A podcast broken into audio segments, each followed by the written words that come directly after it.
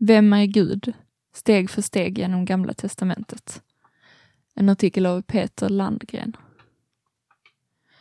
Genom Gamla Testamentets händelser lär vi känna den Gud som aldrig sviker trots att människan gör det. När jag läser i Gamla Testamentet slås jag av hur människan är sig lik i alla tider. Precis som dagens människor beskriver texterna personer med olika karaktärsdrag, personligheter och livsvillkor. Som Gud var då, så är Gud idag. Därför är det både spännande och viktigt att läsa Gamla Testamentet. I texterna känner vi igen oss själva och blir påminda om att Gud vill möta oss på samma sätt idag som han mötte människor då. Jakob, att kämpa med Gud. Kämpar du med din tro, då är du i gott sällskap. Det gjorde även Jakob, som du kan läsa om i Första Moseboken 32. Han har lurat sin far och bror och flytt för sitt liv till ett främmande land.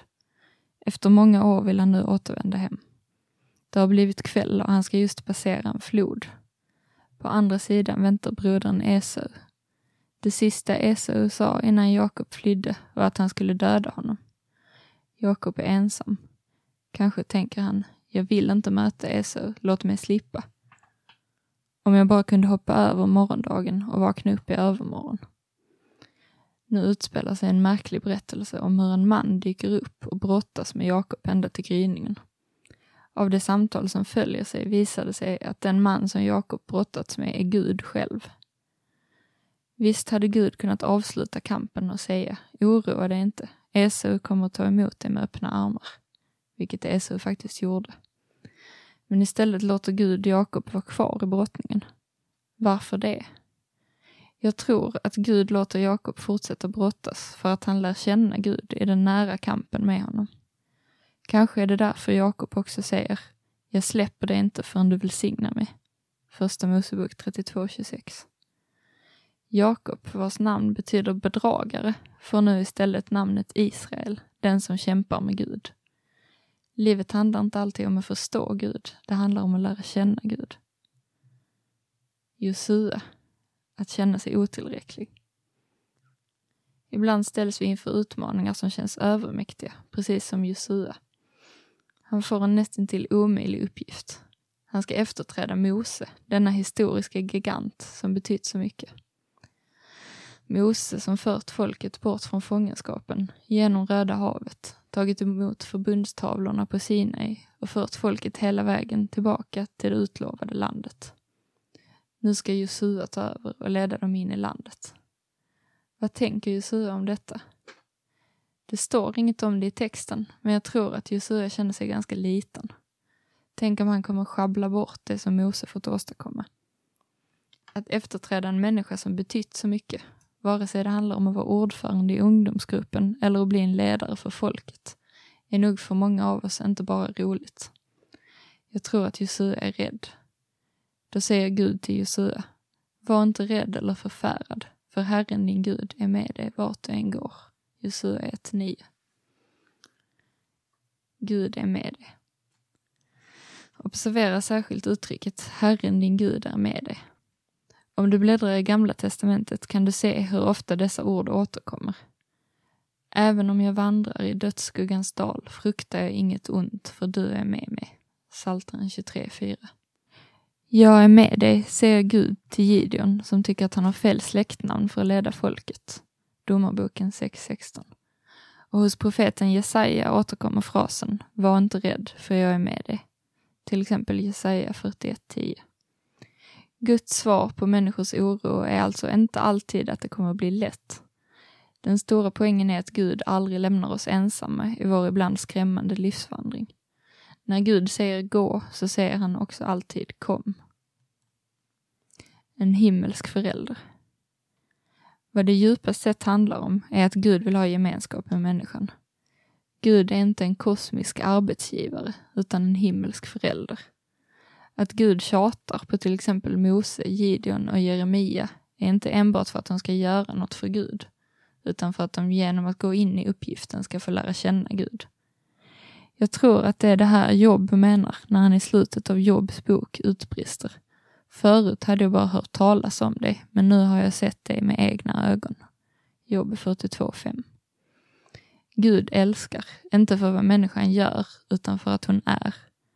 Profeten Sefania skriver, han gläder sig över dig med lust. Han tiger stilla i sin kärlek. Han frydas över dig med jubel. Sefania 3.17.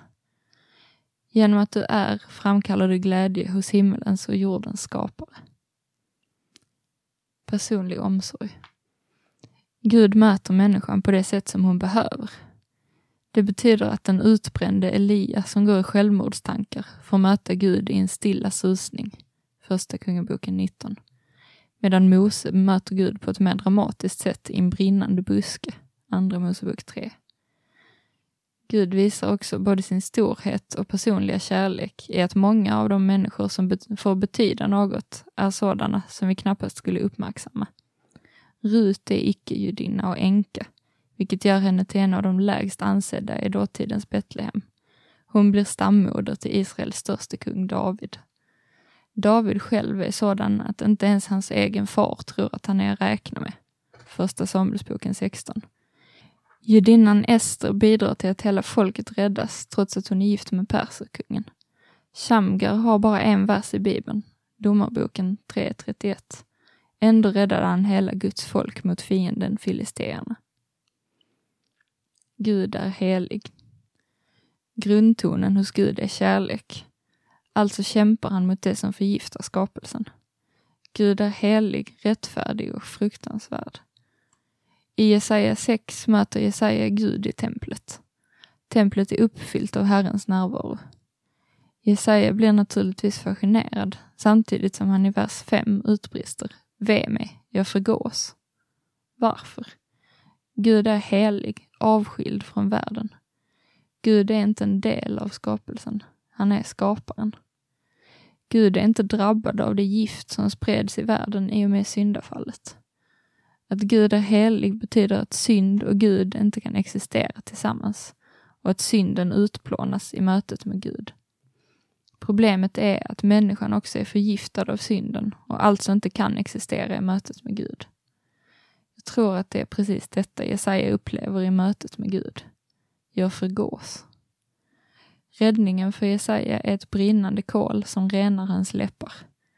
Utan denna rening eller försoning är han ett hopplöst fall. Precis detta är problemet. Gud hatar synden men älskar människan.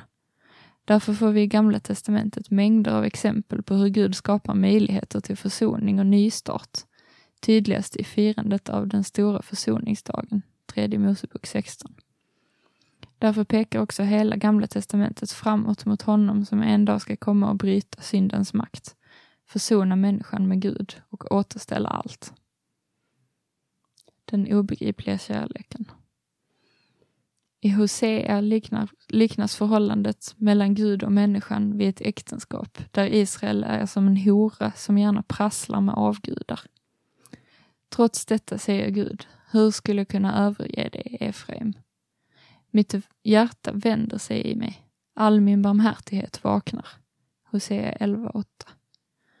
Sådan är den Gud som inte sviker trots att människan sviker. För så säger den höge och upphöjde, han som tronar för evigt och heter den helige. Jag bor i det höga och heliga, men också hos den som är ödmjuk och har en förkrossad ande. Jesaja 57.15.